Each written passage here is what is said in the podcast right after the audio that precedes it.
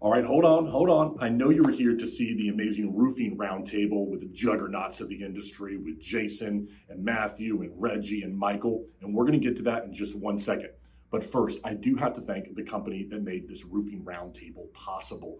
I'm talking about Jason's partner, Eustis Roofing's partner, Certainteed. Listen, they are making the products that are designed for the future. Number of options that are given to contractors and homeowners so you can get the right product on their home. Jason and the Eustis Roofing team are so appreciative of what Certainteed has been able to offer their customers. Make sure you visit them, certainteed.com. And now, everybody, excited to bring you the Roofing Roundtable. Ladies and gentlemen, welcome back to the Roofers Round-ish table. Well, It's uh, it's like a, it's a kind of like a round table. It's half a round table. Anyhow, Half um, no octagon. less significant than a full round table. We've got a, a star-studded lineup, and then myself here, Mike Stearns with Ascend Digital Agency.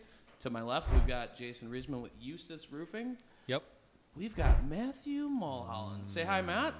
Hi, Matt. And that's with one T. And then we save the best for last, Reggie Brock. He has to be determined. Reggie was a pleasant surprise this morning. We didn't know he was coming. I didn't know. Yeah, I didn't really know till Friday, and then Well, the- I- it's like close to my house, so this was mm. perfect. And I've heard about this company, and I wanted to be able to get in here and see for myself if what I was hearing was exaggerated. And believe me, it's not. Oh, it's man, it's what actually underplayed. Yeah, Well underplayed. It was Yeah. impressive as hey. i Yeah. If you watch me about anything, you know that I don't lie on camera. This is probably my favorite roofing company right now. Mm. If you worked with me as a roofing company, I'm sorry. This guy's better than you. Oh. I figured that today. Like when they say, you know, if you want to be a good leader, you hire pet- or people better than you. And I feel like when I'm sitting at this table, I'm surrounding myself with people better than me. So it's kind of cool to have you guys on. Wow, dude, I am. In, I feel incredibly fortunate to have been here. Um, where are we exactly? Um, we're in Central Florida. They call it Tavares area. It's a Lake County, Florida. There's a ton of lakes here. It's a beautiful place to live. Everybody's got to love Florida. Mm, yeah, it's nice. Uh, I'm staying in Orlando, like city, so it was like 40 minutes, 45 minutes.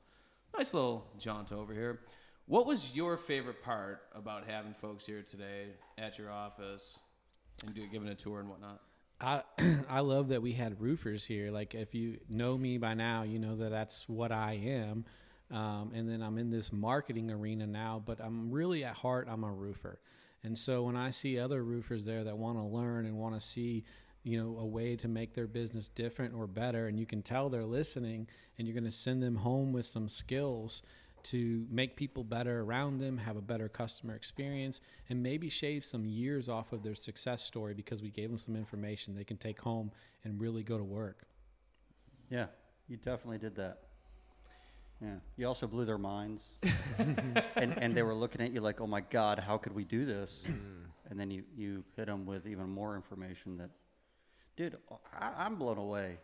Reggie, have you ever? no. I, I mean, I've been doing this just 13 years, and I've literally never seen anything as buttoned down and as people centric as this organization is. And I'm talking about people, not just customers, but employees.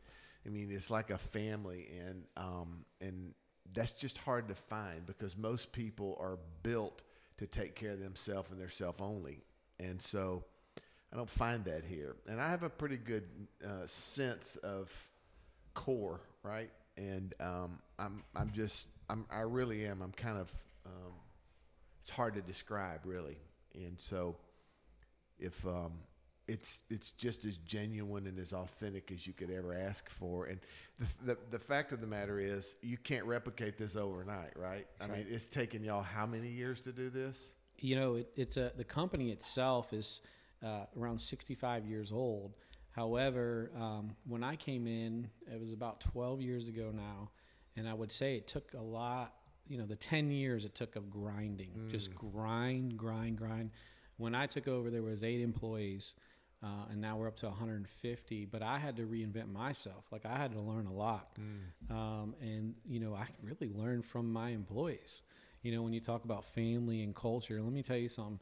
When you have Spanish employees, they have a lot of Spanish. We have a different variety, but they're really about family. And when you would see them come off the roof and they all sit together, and one will bring this meal, this meal, and they all come together and eat together, and then you know they could have an argument, but by the end of the day, they're eating together. Like I learned family uh, from a lot of these employees. They're the ones that really taught me at the end. How, how do you think that that's affected your customers?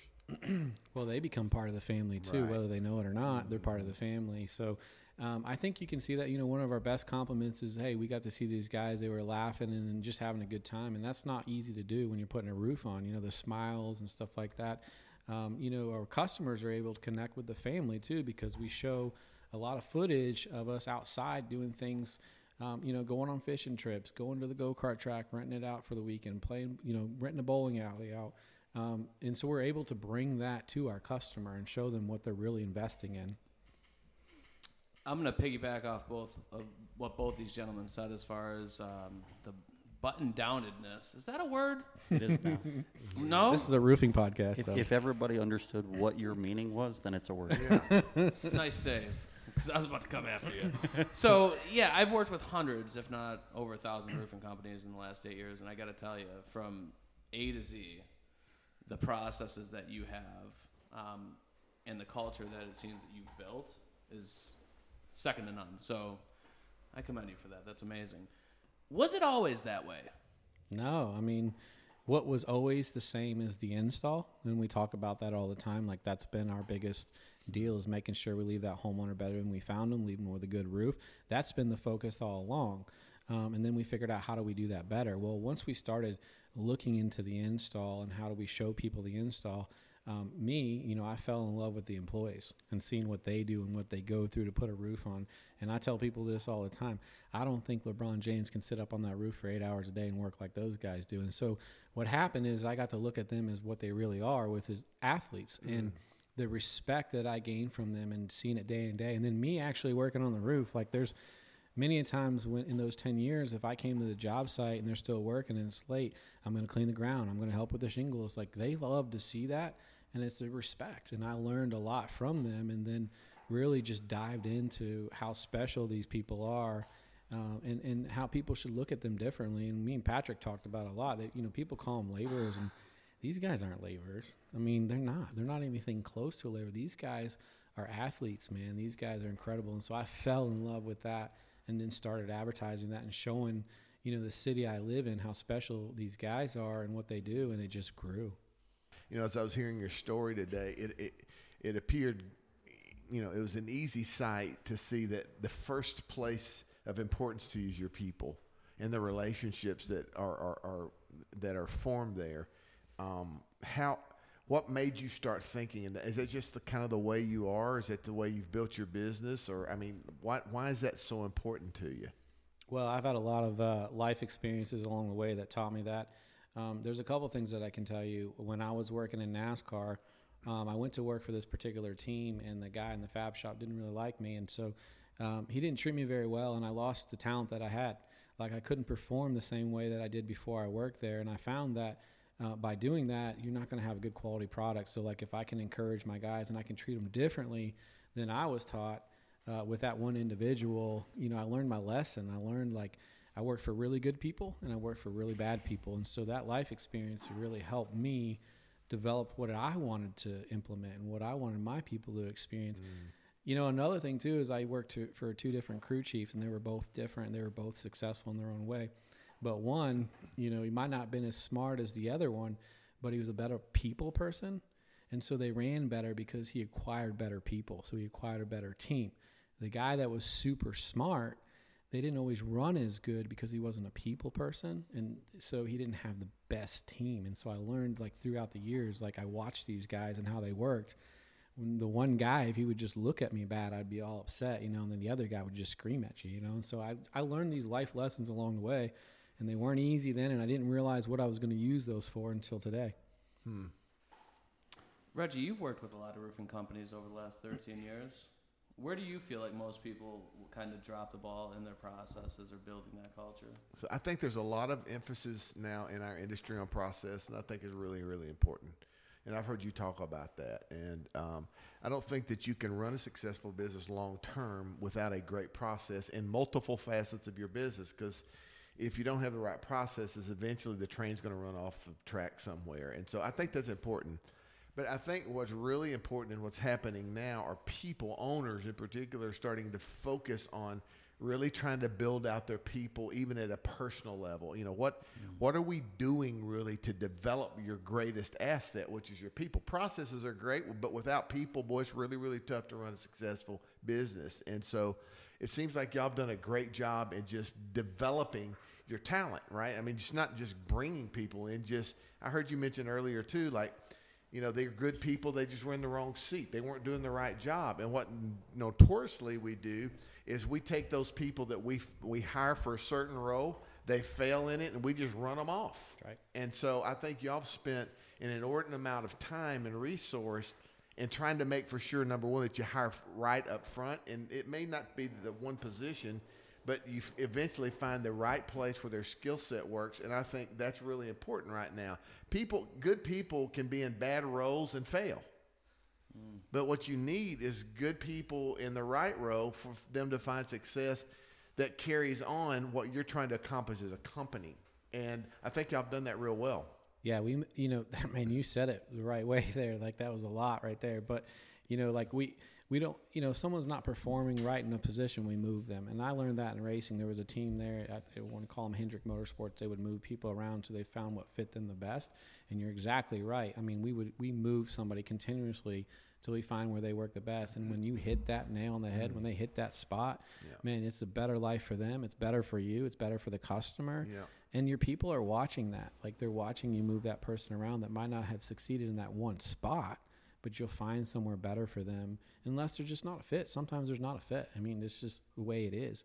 But um, I'll give everybody as many chances as I can till we find that spot as much as possible probably saves you a lot of time. Mm. You know, a lot of less hiring and, and letting go of people. That that takes a lot of effort. Mm-hmm. Yeah. If no. you find someone to put it in the right spot, even if that's one hire you've made, you've moved them a few times. Mm-hmm. I guess you have to train them in different positions. But the transitional stuff, where and we sit in the industry all the time, there's in and out people just constantly, the door swinging yeah. in and out, and you know there just doesn't seem to be much interest from people. It's like, well, it's just a part of the business, and the fact of the matter is, you've created something different to where people become more than just filling a slot. I mean, they're a part of the group, they're a part of the family.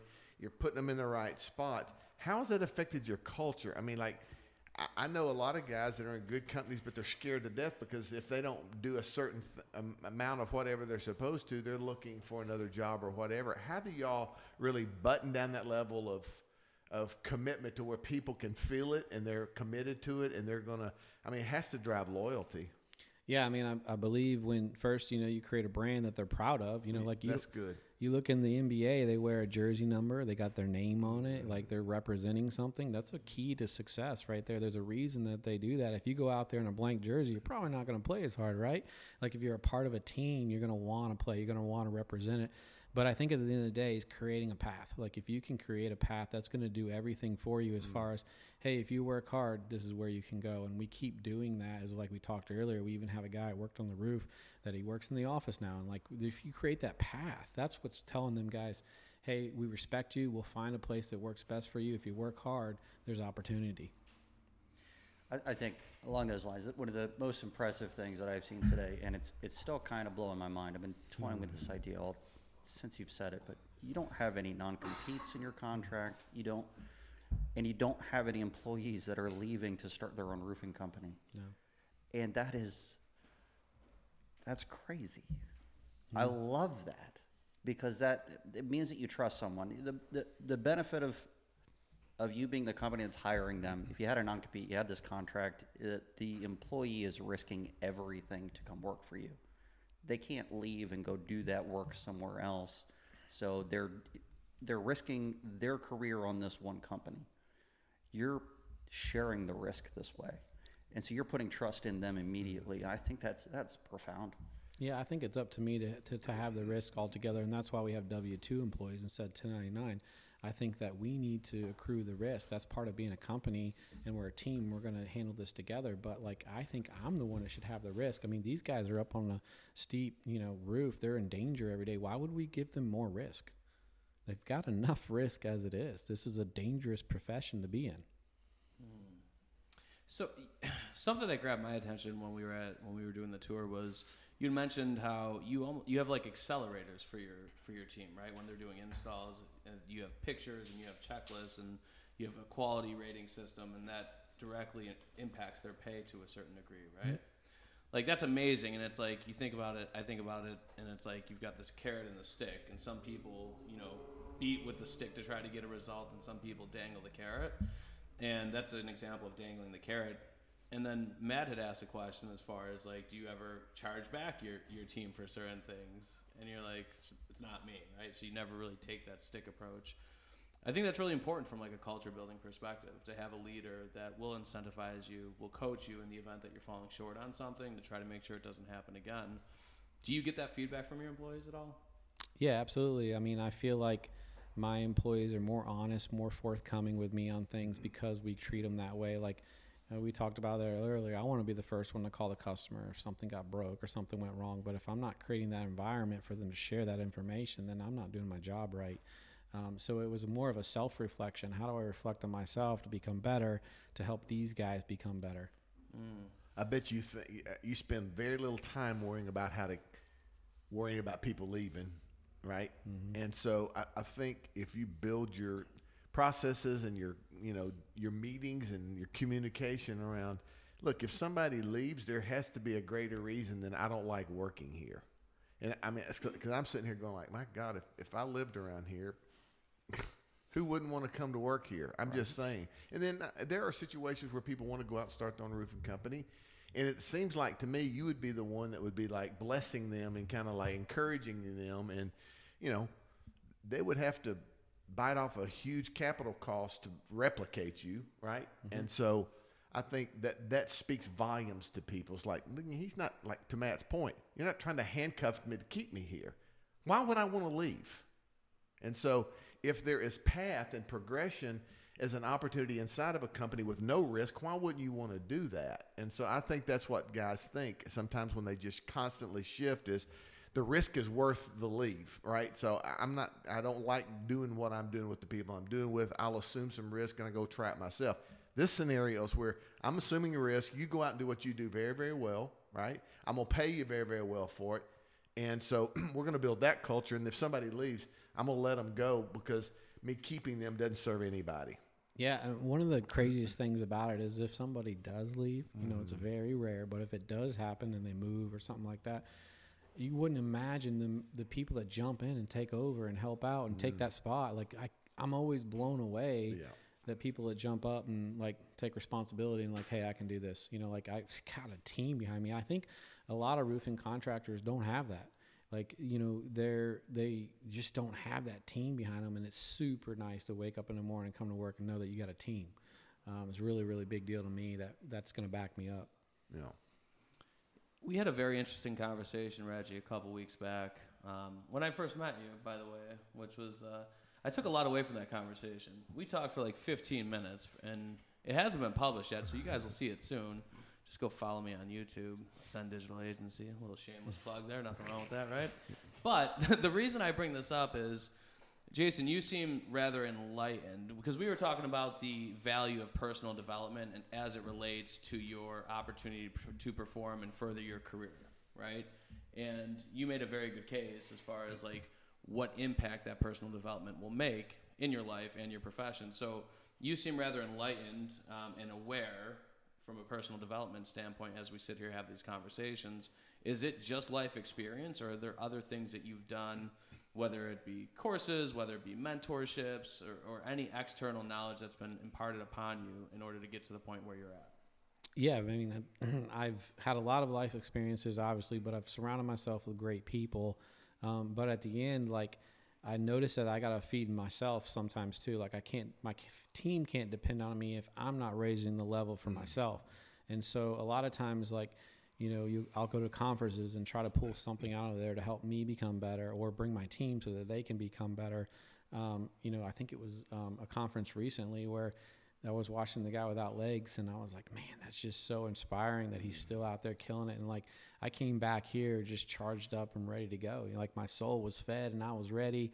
And uh, you know, if I brought people with me, they felt the same way. And so, I think as a leader, you got to really keep working on developing yourself. You have never made it. You have to keep going. And uh, I think that's been a big deal to me is to keep continuing. And just by sitting here and just by even listening to you guys, like I'm, I'm already, you know, absorbing as much as possible. So Matt, you could probably speak to this as well, but there is, to me, I'm convinced that there's a symbiotic relationship between our personal growth and our professional advancement.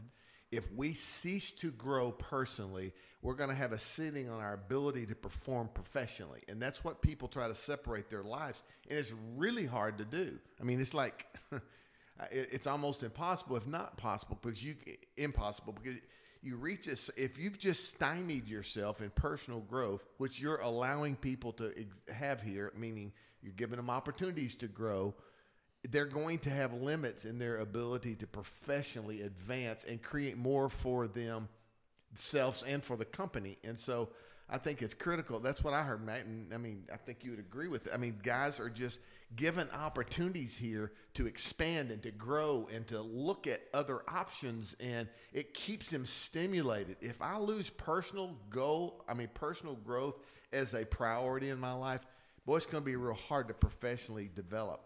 I Yeah. mean, I, it's th- what you've done for this company is is definitely uh, unique uh, among roofers. Um, but there's there's different ways to grow as an individual. I, I think f- for the audience's sake, y- you know, when someone hears that you know you need to grow professionally, they're all thinking they need to go out and get some self help books and read self help books constantly. Hey, you're watching a video right now that is actually helping you grow right now. You're doing it right now. There's different ways that you can grow in any industry. Uh, having conversations like this, taking a Yeah. tour with a company that clearly has their shit together, is a big deal. I've learned a ton today. I learned from all the new people that are around me too, because they all have a different perspective. I think the coolest thing about personal growth is that it drives innovation. The more I learn about things that I could do better, the more I realize that there's different opportunities that I could be jumping on as well. Um, I, I don't want to leave here today without talking about how much of a gearhead you are. Clearly, you like equipment. Oh yeah, I do. It's it, you know equipment can uh, increase the lives of a lot of people, make their jobs easier. I mean, at the end of the day, we're sitting here talking about making um, you know personal development and um, retaining people. You got to remember, we're this is one of the toughest jobs people do. Like, how do you retain people to do this job? This is not an easy job. So. Um, you got to create an environment where they're not going to want to leave because it doesn't get any harder than roofing to me. I mean, I'm sure there's something out there. I mean, what is it, a crab fisherman? I mean, that's tough, but you know, I really feel like what these guys go through is very difficult. So it's a, it's really important to want them to come here. And man, I am a gearhead. Um, I appreciate what equipment does. And, and like I said with the equipter, I watched that piece of equipment transform my business. And what I think people forget, if because they're not focused on people, the first thing that I noticed is everybody wanting to work for me. If you're thinking about how many more squares and how many more roofs that I can do, you might be missing the actual benefit of it, which is it brought me more people Yeah. made their life easier. They were able to go home, play with their kids, have a little bit more time on their hands, or not be killed as much as being on the roof because the, the equipter made it a whole lot easier. And then we multiplied that and just kept multiplying it because it also brought us customers too because they were so impressed with the equipment. And I just love um, the ability for equipment to make your life easier. That equipter is cool. Do you sell those things? no, I uh, Equipter does. I think I'm just so Following thankful. yeah, I think I'm just so thankful for the, the the way that my life has changed and the people that work for me, his life has changed because of a piece of equipment. I mean, it's made that big of a deal, and it is American made also. As you drive that thing around the entire uh, yard, um, as you're as you're taking the roof off and putting all the material in there. Um, uh, a, a product idea: you should attach a magnet roller to the thing, so it's pulling it behind it the whole time. Yeah, Or does it do that already? No, no, not yet. But uh, It does a lot. That's one of the things that we actually thought of. Um, we we one of the things about equipment too is you can take it a piece of equipment and get so much more out of it if you really look at like for us, we got really organized and used the equipter with that organization and then we increased like hey when you're done at the job at two o'clock let's move to the next one so with that together we were able to produce way more bring better people i mean it's just amazing what it's done for my life and the people that work for me. I just can't say enough about it. And then and we start investing in other pieces of equipment. You know like we do the sprinter vans because it looks pretty professional. Um, you're able to put more people in the van than you would a truck. Your equipment doesn't get wet every day and it is a huge billboard going down the road. You can't miss it. Yeah, and then you got that tire shop right here on mm-hmm. site, mm-hmm. which is really cool.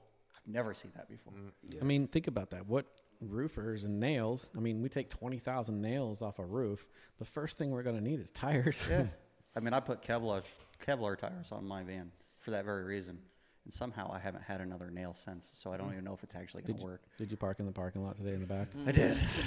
maybe maybe I'll find out. I'll be back to the tire shop. That was one prevailing theme from start to finish through that entire tour, and we were there what an hour and forty five minutes. Everything is so damn efficient. Everything is built around efficiency between the system, the processes, the people, the way that they're working together. What was the name of? Uh, was it Om- what was your uh, Omar? Omar, he's a repair tech, yeah. the way he's facilitating the communication with the crews to make sure that they understand and he's been there before so that communication is seamless they understand you know what's going on in the office like the the spotlight on efficiency and what that i can only imagine has done for your business is outrageous even with the equipment like they're done at two o'clock they're not going home early they go to the other job start get it started knock out whatever percentage of the job that they can now we can do more houses help more homeowners Yeah, so if you're you're doing more houses, you're meeting new homeowners. You're also in the end, you're probably meeting new employees. Like it's a process. Like we built everything around the install so that that's our sales weapon. That's our sales tool. Is the install is what's selling roofs, and what can be more important to a homeowner than the actual install of the mm-hmm. job? That's what they're looking for, and everybody promises that. But who's actually delivering it? Well, we can show you. We're doing videos of it. We're showing you. What do you think your role is individually? Man, I think my number one role is a mentor. To be honest with you, to to mentor everybody that works for me to help them achieve their goals. That's my number one job. I feel like every day is to, to do that. I mean, I, I know every employee that works for me. I mean, in the mornings it can be a little scary when you see that many people, but that's my job. That's what I'm here to do. I'm here to make them successful. If I can make them successful, the customer is going to feel like they were successful when we did their job. Everybody feels better. I mean, I'm a professional mentor. Well, I, I, from my perspective, and I'll shut up. Um, this was very inspirational, right? I mean, it's to think that someone is putting this much resource, time, energy, and effort to making sure that this is a place people want to be and stay. I mean, it's just admirable, and so I'm grateful for the opportunity I had today. The second thing is, I've been in the business just 13 years, and I've never seen more willingness of people to help one another. I mean, you open your doors and have other roofers come in here. You know, 13 years ago when I started, people were like, everything they touched was a secret sauce to them. Don't want anybody to know about it. If I'm having success, and for some reason, if you learn about my success, your learning is going to cause a deficit in my business. And I'm grateful our industry is evolving a little bit, right? To where we're like, let's help each other. So I think it tells a lot about your culture and you as a leader being able to open your doors to people and go like, dude, there's nothing secret here. You know, it, it, it there's cost to it. There's a lot of that goes on to it that we didn't just wake up and it be like this. But I think you being open and opening your doors to people is a great place for people to learn and go like, hey man, this is the kind of attitude I want to have to not. So eventually, we've stopped feeling like competitors, and we start feeling like co-laborers. Can we work together to raise the um, industry that we all work in for its betterment? You've done a great job with that. Yeah, and you never know where your next employee is going to come from, neither. I mean, you know, I do tell uh, my competitors, I'm that's always the theme, right? But I, I always tell my competitor this because our focus is to save homeowners from bad roofers and to to take care of the the roofers to put the roof on like nobody else, like increase their life also. But at the end of the day, I always tell people if you want to if you want to hurt my business, go out and do a really good job, install really good roofs, and you will make an impact on my business. Right. That's the way to do it, and I'm okay with that. Right. That's good. Damn. how how long have you been creating video for?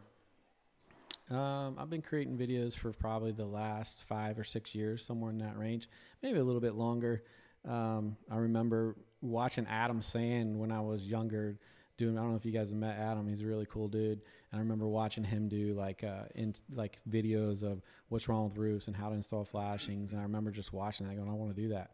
And uh, I also started to grow at this amazing pace, and I knew that I needed to do that for the amount of people that was working for me also and i needed to go out on that ledge and do that and quit worrying about what my competitors say about me you know like if they there's 20 different ways to install a piece of flashing and that's why a lot of guys don't get up there and do a video on it because they're worried about their competitor but that's not their customer.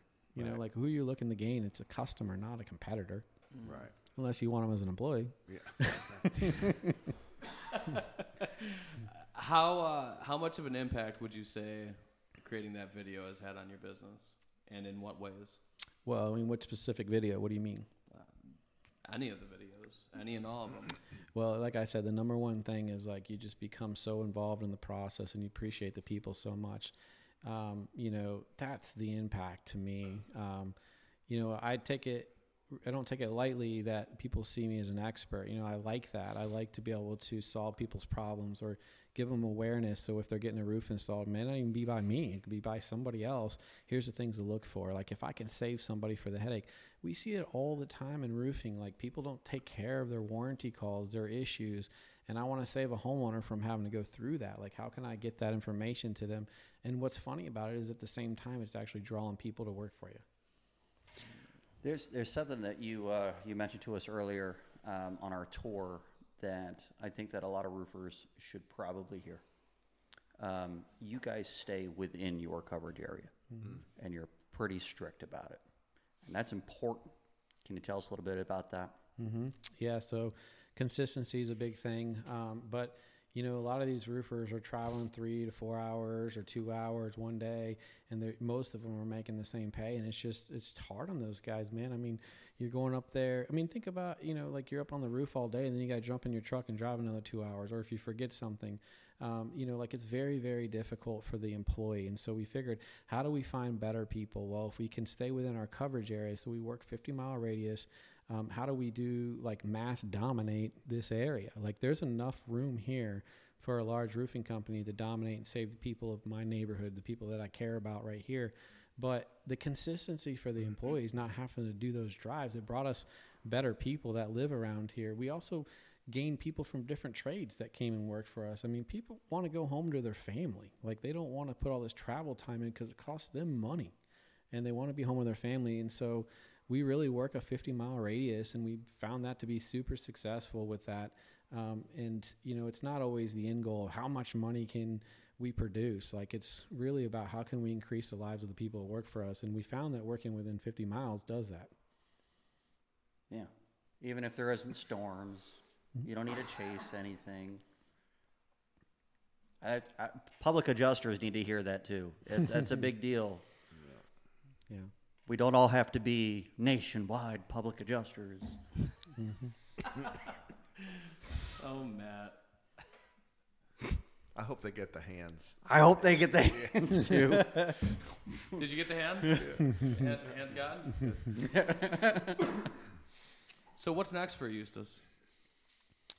Um, so we're growing. We're still growing. Um, you know, right now I'm focused on. We started another um, facility in what we call the villages here. It's a retirement community, and when we say what's next, I'm looking at people that work for me that deserve more opportunity, and we we talked about that earlier. Like these guys are exceptional. I have some exceptional people, so I got to create an opportunity. So we're opening up another branch that's I mean, it's 45 minutes from here. It's not too far, but an opportunity for that person to grow because they're ready for that next step. And I need to be able to provide that for them. So that's our next step. Um, we have some other stuff that we're working on. Um, but right now, that's my step is to make sure that I take care of those talented people, give them an opportunity at another level.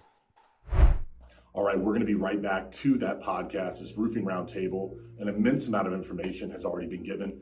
You know, I mentioned this company in the beginning of this episode, but it's worth mentioning again. Um, Jason and the entire Eustis roofing team, just 18 months ago, were Roofer of the Year from Roofing Insights. They have absolutely dominated their area, and a large part of that has to do with CertainTeed. Um, they've been using CertainTeed products, and that has given their customers an immense amount of options and made them happier customers. Um, these are products that are built for homeowners across the country. They have an amazing amount of options so that as a contractor, you can provide your customers with exactly what they want. Um, I just want to step up here and say this show supports them. Jason over at Eustis Roofing wants to extend his support for CertainTeed and thank them again for making this roundtable of titans of the industry absolutely possible. And now, everybody, without further ado, let's get back to that roundtable. That's a really good answer. What's next for Matt Mulholland? What am I doing next? Yeah, what are you doing next? I'm gonna get his number. Yeah, same as his. Um, you know, I'm, I'm uh, for for the audience's sake, I, I run a YouTube channel called Listen to This Bull. We'll talk about BS in the insurance world. Um, there's educational platform built into that. Uh, we do consulting work and expert work and all that kind of stuff. But uh, we are building out a new online school, go at your own pace type stuff. We're bringing a lot of people in that hasn't actually really been announced yet. Um, but we're doing some in-person courses. We've got one coming up for uh, a class called Avoiding the Engineer Denial. And this is a class, if you guys deal with insurance claims, this is a class that teaches you to identify what the denial is going to be before it happens, before you even file the claim. Your initial inspection, this is what the denial is going to be. And so I know I need these additional documents, this additional information documented so that I can sidestep that denial from the beginning. Worst case scenario, get an engineer involved and we teach you step by step, a literal 10 step process of how to deal with that engineer in order to avoid a denial situation. So I know if if you guys are doing roofing claims, the insurance companies are often uh, sending out engineers, and really the- about the only reason they would need to do that is to have a reasonable basis for their denial. So you can anticipate that's what you're getting. So you're teaching people to be proactive to. It's chess instead of check. Yeah, right. that's good. What about concurrent loss? How big of an issue is that in the in the Concurrent industry loss. I love how you remembered that from our last talk. now? So there's there's there's concurrent causation. God and- damn it. Yeah, you were so close. Well, you It know, I works. try. All right, Yeah. you give it your best. so you got I'm doing the hands again. You It's got- the alliteration I'll have to remember. Concurrent causation. I, I did this to Steve Badger when I had him on my podcast, once, and and people were, were greeting me as like, "Hey, Steve Badger." hi." anyway, so concurrent causation is two causes of loss acting concurrently in sequence to you know in roughly the same time to act upon the same loss. The damage is occurring because multiple causes of loss are happening to cause that. And in the insurance world, uh, we get denials for wear and tear and improper installation and shit like that all the time. That is one cause of loss. Well, if the wear and tear meant that the roof is now more susceptible to hail damage, then wear and tear and hail might be concurrently causing the loss. In most states, the hail is still covered. In every state, if you can't separate out the differences between the wear and tear damage and the hail damage, then the hail is still covered. So most of the time, they're only telling you what they consider the proximate cause or the primary cause. Cause of loss that starts the chain of events off, which is wear and tear in their eyes. If it wasn't for the wear and tear, then the roof would not have been as susceptible to the hail damage and it wouldn't have been caused. It wouldn't have been damaged by the hail. so wear and tear is the proximate cause. And so they'll say, it's not hail damage, it's wear and tear. And that is lying by omittance. There's two causes of loss acting concurrently. Hail still happened, hail still caused damage, hail is still covered. So if you know what you're going to get in advance, and there's definitely different um, indicators of what kind of denial you're going to get based on claim facts. We literally have a chart of your claim facts involve this, this, and this, and you're going to get this, this, or this denial. And here's the shit that you need to document beforehand in order to avoid those three that you're going to get. That's playing chess. That's what that class is. and it's eight hours long, a very full eight hours. My students do complain that their brain hurts at the end of it. If I take it, will it make me better at chess? I suck at chess, bro. I have no idea. My brain hurts already. So, uh, with all the recent um, developments with regards to claims in Florida over the last couple of years, like how has that impacted roofers? Florida is a really interesting state. So I just moved to Florida a year and a half ago. I didn't really follow it too much before then. They say that whatever happens in Florida um, will happen in all the other states, so you should pay attention. I somewhat agree with that. I honestly think that they try more things in the low leverage states like Georgia because they can get away with it, and then they try to pull it into Florida, and Florida says no. Because Florida is actually still a great state to work in for insurance claims. But there is a lot of changes. There's no more AOBs as of January 1st, no more assignment of benefits. Um, it doesn't matter if the insurance company agrees to it or not. It's just not allowed anymore. And that's going to cause issues for emergency services, water mitigation claims, fire losses, because the policyholder is no longer going to be able to rely on that uh, contractor to take the risk on. They're going to have the full risk the entire time, even though they have to get these contractors involved in stabilizing the property immediately. They don't know if there's coverage yet. That was one of the major benefits of AOBs. Now, they were used wrong, and definitely there were contractors that took advantage of the situation and caused some issues for all of us. And so AOBs are gone. Um, and there are ways to work without AOBs. And we just have to, you know, adapt, overcome. The whole industry has always been a constantly fluid, constantly adapting endeavor. Try to stay ahead of the curve as much as you can. Um, there were some laws that were passed in Florida that say that a roofing contractor cannot recommend the use of a public adjuster or can't tell someone that they possibly have an insurance claim. That has been determined not to be enforceable because it is not constitutional. So even though it's still in the law, it doesn't matter. Not enforceable. Um, what else has changed? The, the attorney's fees issue is probably the biggest issue in Florida now. The attorney, we don't know exactly when it's going to take effect. It might already be in effect for any suit that is being filed after January 1st, or it might take effect for every claim that is filed after January 1st, January 1st, or it might take effect for policies that are purchased after January 1st. But at some point, January 1st stopped attorney's fees from being paid by the insurance company just because the insurance company pays the policyholder more in suit or even in a settlement, um, pre-litigation settlement. So now there has to be a breach of contract named by the judges first. And then if there is a breach of contract that the judge agrees to, then the judge can then say, all right, let's take a look at this from a bad faith perspective. And if bad faith is awarded, then the attorney's fees can get paid. That is how most states work. Most states. And in most states, bad faith is almost never um, awarded to the policyholder. So you can bet that the attorney's fees are just not going to be paid anymore. For policyholders, that really sucks.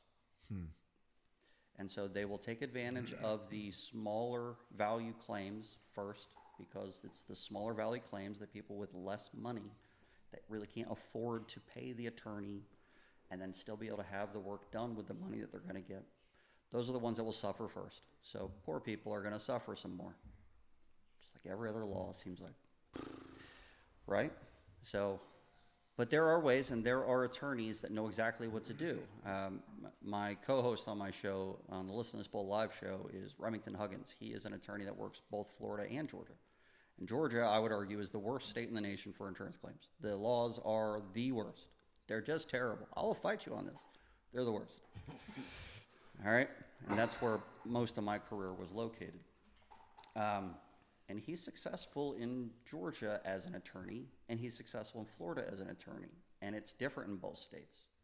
And an attorney that understands how it works in a state that I would call a low leverage state and how they can still get paid and still be successful, even for the low income people. Remington needs to be teaching some classes to the attorneys in Florida that are so used to getting paid the attorney's fees. But I can tell you this the attorneys in Florida often give a lot of money and, and endorsements and, and uh, sponsorships and stuff, and a lot of that frivolous money is probably going to disappear. So there will be less attorneys. The ones that aren't as good will probably leave. Will actually boil down to a lot of really good attorneys probably in Florida. It might be a good thing. There are silver linings in all of this. Um, less lawsuits means that the public adjusters are going to have to get better. That the contractors that are investigating these losses and, and talking to the insurance companies about what is actually damaged are going to have to get better. You're going to have to do a better job at documenting things.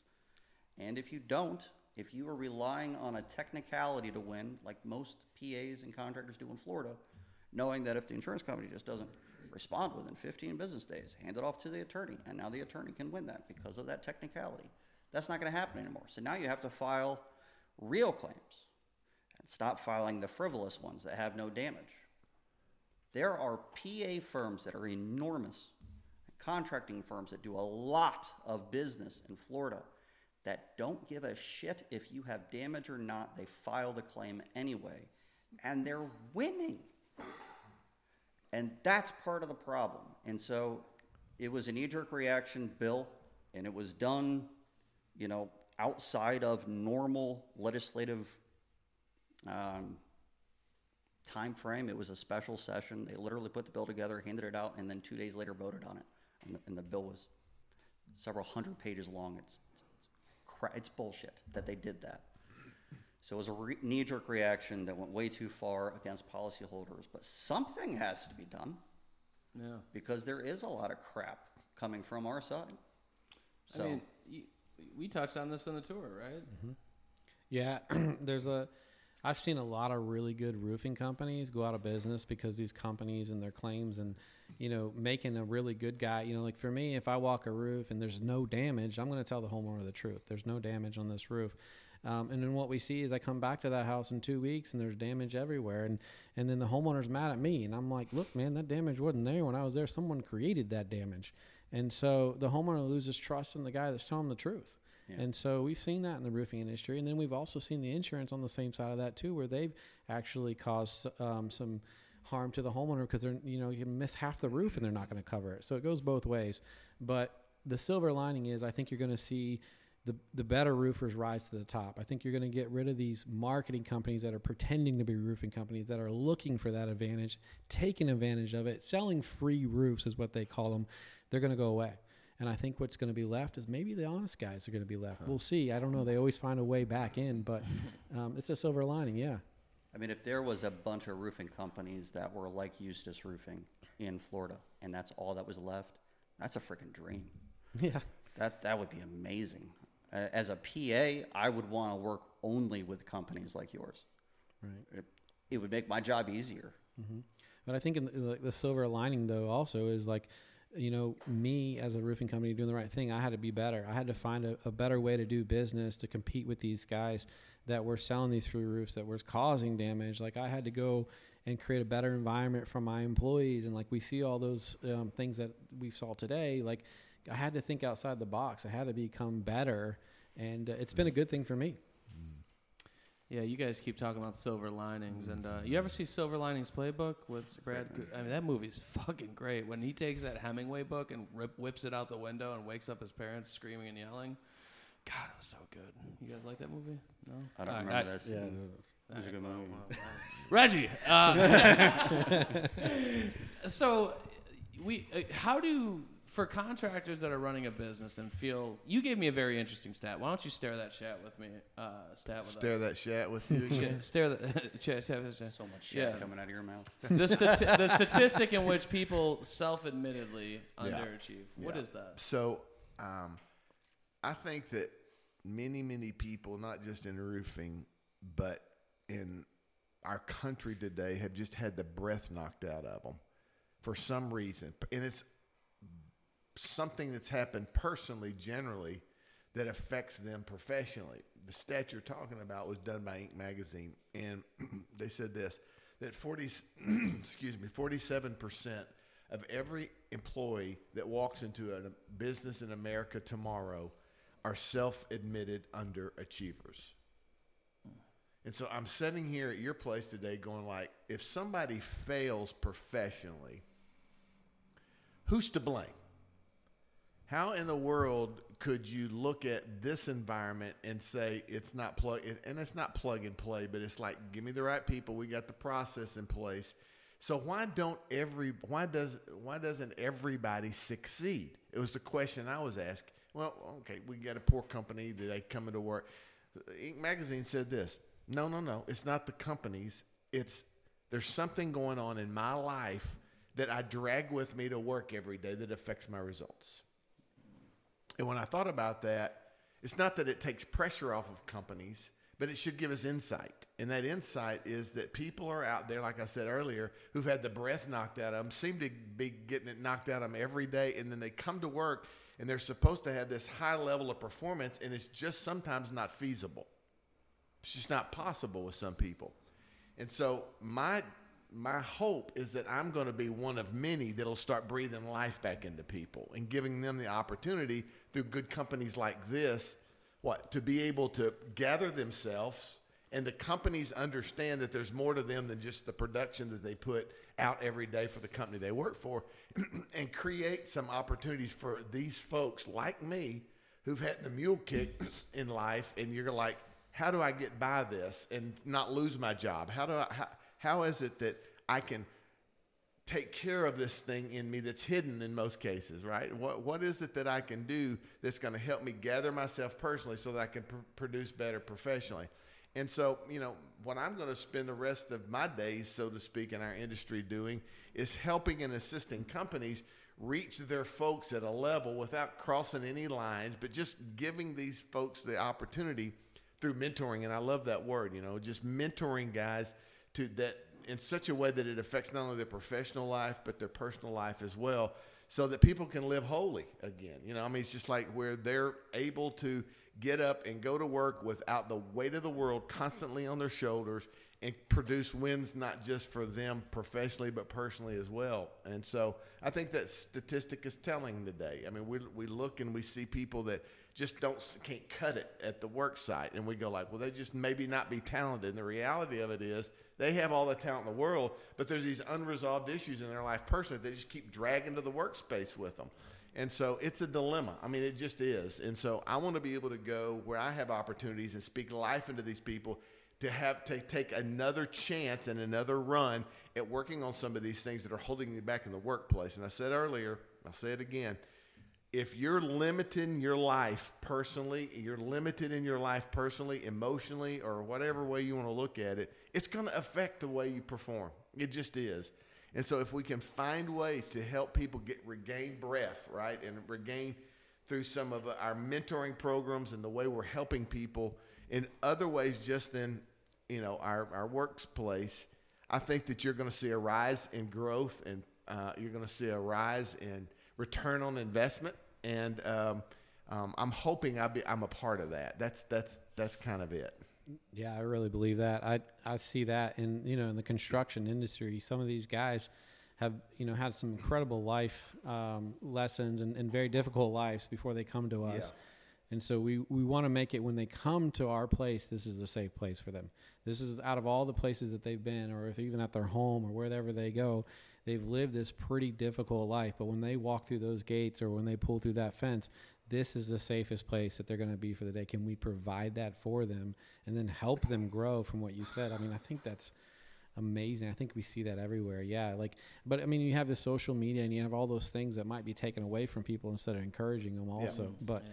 I think businesses need to create an environment that's a safe place, especially in construction. I mean, some of those guys had a really and good life. people. You've met them. Great people just made mistakes. Yeah, or ha- that have ha- great people, good people that have had mistakes made on them that really affected their life. I mean, it's just it's it's it's a big, huge challenge, and I don't know what I can do, but it's companies like this that give me hope that are really focused on people in a different way, other than just how many shingles did you install this month or this week or whatever. And so that inspires me once again. But you know, I I think there is gonna that is gonna happen. People are gonna get better, and uh, they're gonna try again, and you're gonna see the results of that, uh, not just in their professional advancement, but growth, where you you know where people can really find a sense of of community and hope. Mm-hmm. Yeah, Reggie, like- I'm super excited about you doing this. I, I know this is a big step for you going going out, but I can't think of another person I would want to be a mentor or coach of mine. You know, just you're when so does easy this to talk air? to. When does this air? That's a good question. Uh, not. It'll be air before March. It'll air before March. Ah, Okay. Yeah. Okay. too Yeah. early. Damn. So you know, it's interesting. I We think could about cut a snippet out. No, you could it's do okay. it and they can save it. it's okay. now that the cat's out, uh, you know there is going to be a change in my career in the next. Uh, it's the, around the tenth of the month, but let's just keep that to this podcast. Breaking news here at the Yeah. podcast. It sounds like we got to do a part two. Sorry, guys. and, and look, I mean, everybody that knows me kind of senses this, and you know, it's uh, you know, nobody's surprised by this more than you know, even I am. But I think that there's a place that I fit in being able to f- declare this out and to help people kind of focus on this, and um, I'm gonna spend the rest of my life doing that. Yeah, I love it. I mean, even in our 15 minute conversation we had at SRC Summit, you know, you had talked about, I guess, like the byproducts or the ill, the ill, the negative effects internally of of not caring or paying attention to personal development. And we were talking about like resentment, right? And I was thinking about it, and I'm like, God damn it, Reggie! It got me thinking. I'm in my hotel room, and I'm thinking about all the little pieces of resentment I'm holding on to, and for what reason am I holding on? And you were talking about like you know how that it. I mean, it eats at you, right? Like Yeah. that weighs on you in a in a very meaningful way, whether it's consciously or subconsciously. So, I mean, I made a call in the next 24 hours to somebody. Right. You made an impact on me. So, what did it do for you? Made me feel better. Right. Well, and to feel better is so. So here's what I think. All of us have these spots inside of us that we just leave unresolved. That's the issue. The issue is not am I resentful. The issue is am I going to resolve it? Because if I don't, it just continues and continues and it grows and grows and grows and it holds me back from reaching any kind of potential because I'm obsessed with it. I'm just like there's stuff that happened to me 20, 30 years ago that I just seem to hadn't let go of. And every day they walk with me to work every day. And so what I try to help people realize is I'm not I don't do counseling. I don't do all of that. I'm but- being counseled right now. So yeah. I feel like it too. But love you, it. you just can't you can't allow this thing to stay put because it leaves no room for you in your life to expand any other parts of your life. It's just unresolved. I call them cancers. I'm gonna give you one story, and then I'll, I'll probably I'll shut up with this. This My great. wife is a pharmacist, and so John Dye, which all of you guys know, you know, I was talking about doing this podcast, and I, I couldn't figure out a name for it. But it's, I talk about this kind of stuff, just like real world challenges, knock the breath out of you kind of situations. And so John says, I got a name for it. And I said, What's that? He said, Live exposed. I'm like, To roofers? JD, they, I mean, they may take that literal. You got to wear a trench coat for that show. yeah, I, I said, I'm, I, I, I don't know about that, but I said, I'm going to run it by the boss in my family, and that's my wife. And again, she's a pharmacist. And I said, Hey, I'm thinking about doing this, and I'm thinking about naming it. I said, but John has told me to name it because if she said that's the dumbest thing I'd ever say, I'd say, I, I totally agree. It was John's idea. Um, and I said, She said, What you want to call it? And I said, Live Exposed. And she said, Huh. Um, she said, I said, what do you think about with that? And she said, live exposed. She said, I think about this. And again, she's a pharmacist. She says, I think about uh, bacteria that lives under the skin nobody sees, but how, if not dealt with, can kill you. I'm like, what are you talking about? She said, there's bacteria inside of you that goes unnoticed. And the only way it dies off is if there's a lance that's occurred and oxygen and light is brought to that spot. And I'm like, that's it for me. I spent my life hiding stuff because I didn't want to be embarrassed. I didn't want to be judged or whatever. And when I started allowing that stuff to be revealed, so to speak, and I dealt with it, I resolved it, it went away. It left room in me for other things to come out of me that were purposeful in my life. Listen, whoever's listening to this, if you're holding stuff in, it's a cancer that doesn't go away until it's exposed to light or oxygen. Lance it or live with it. And so that's the kind of things that people don't feel comfortable doing. It's like, I can't talk about that. If I don't talk about it, It doesn't, you know, nobody will know it, and I'll just deal with it.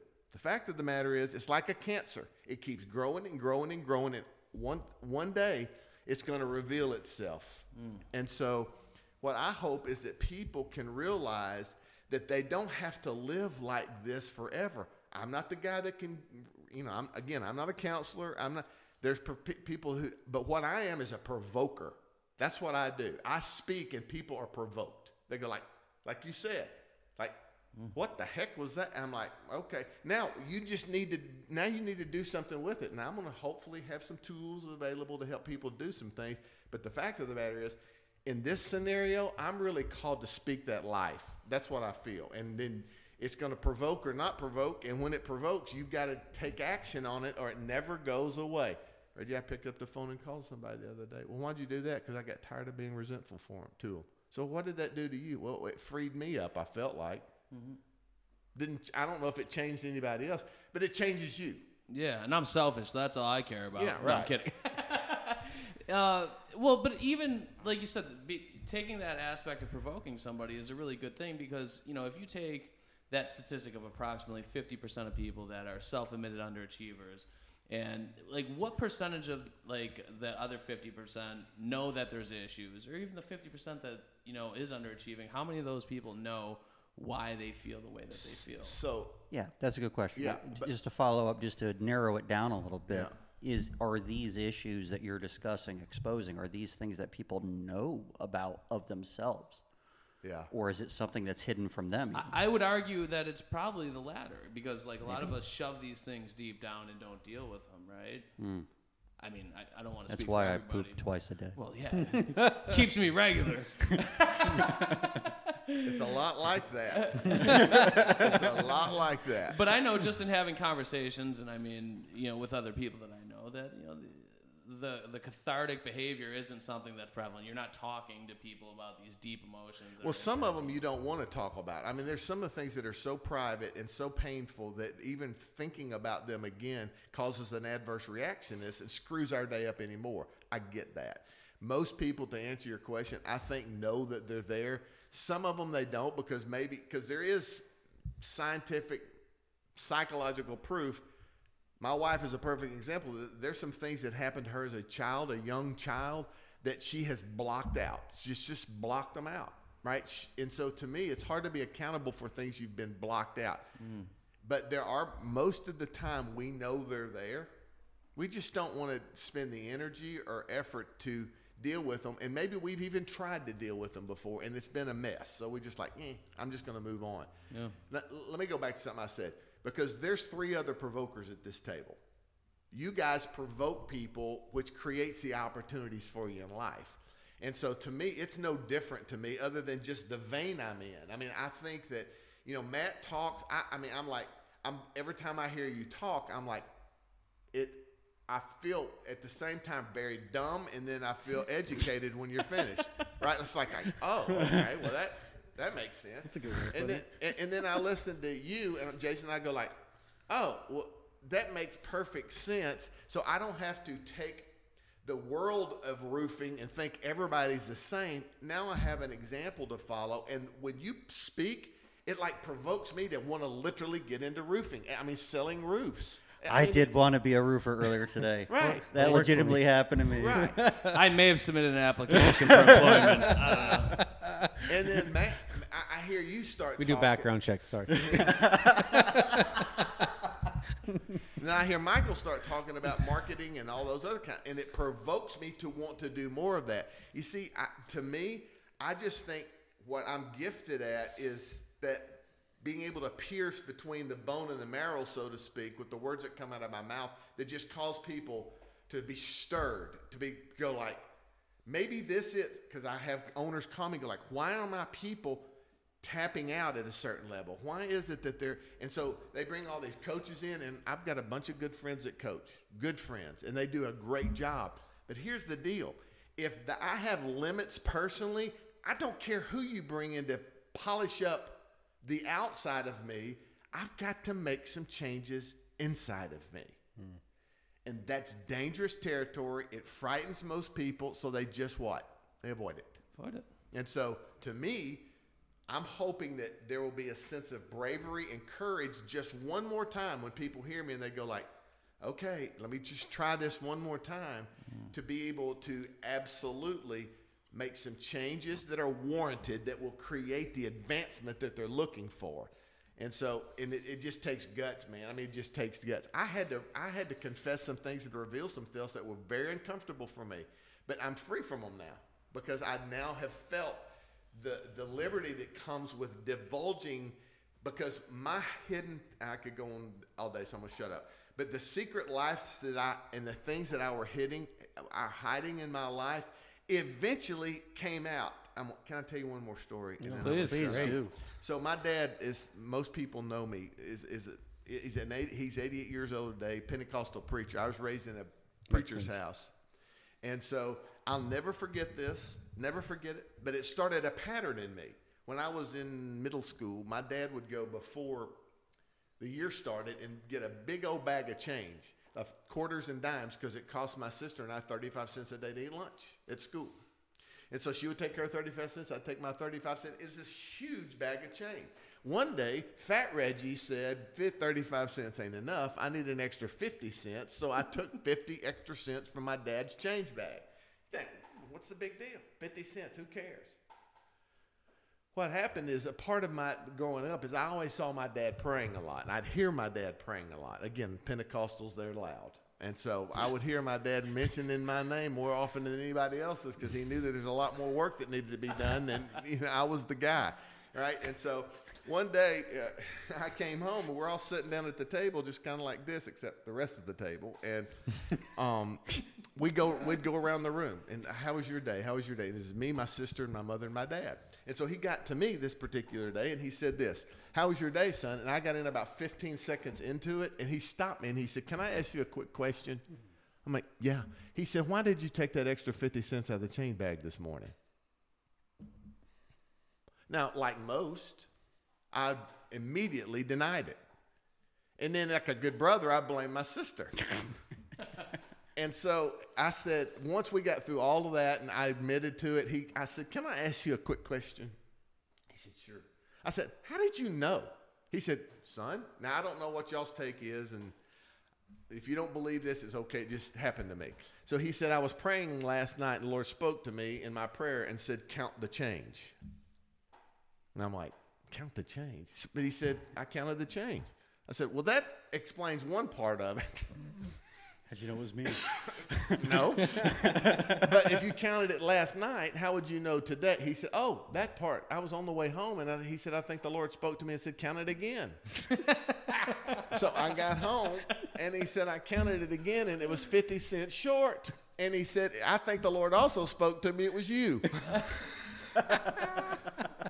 And I said, no, that wasn't a huge deduction. I mean, that was a- and this is what he said to me. He said, let me tell you something. Again, theologically, I'm not making an issue with anybody watching this, but here's what he said to me. He said, let me tell you something, son. Your sin will always find you out.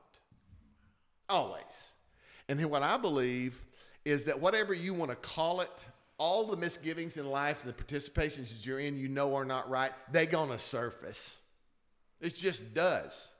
And so what I made a habit of is I thought, well, you know, I got a whipping for it back then. They whipped, and you know, and but I was like, it wasn't a consequence that I was too worried about. But I made a habit of it going forward to where it became a huge consequence in my marriage, or it became a huge consequence as a parent because I just failed to see that when I didn't tell the truth, the cascading effect that had on everybody else's life. So the biggest reason that people need to not just self-adjust is there when that kind of stuff is revealed, it has an effect on people you love and call important to you that is very hard to fix. And so what I mm. tell folks is if you feel a twinge of something inside of you when I talk to you, just consider what that is and try to find a remedy for it, especially this is what I talked about at SRC. This is especially that hidden life. I'm to promise you this. If you don't destroy the hidden life, that hidden life is going to destroy you. It's going to catch up to you, and it ain't worth it. I promise you. Okay, so if I'm a good Pentecostal, I'd take an offering right now. but I'm going. I'm going to hold back on that today. You probably counted too. I have 50 cents. yeah, yeah. Maybe I can get my dentist fifty cents back. Didn't know it was short. But again, I think that's where people live, and I think being able to speak that to them and just kind of help bring correction to their life in some areas, I think, and I, I, I promise this is it.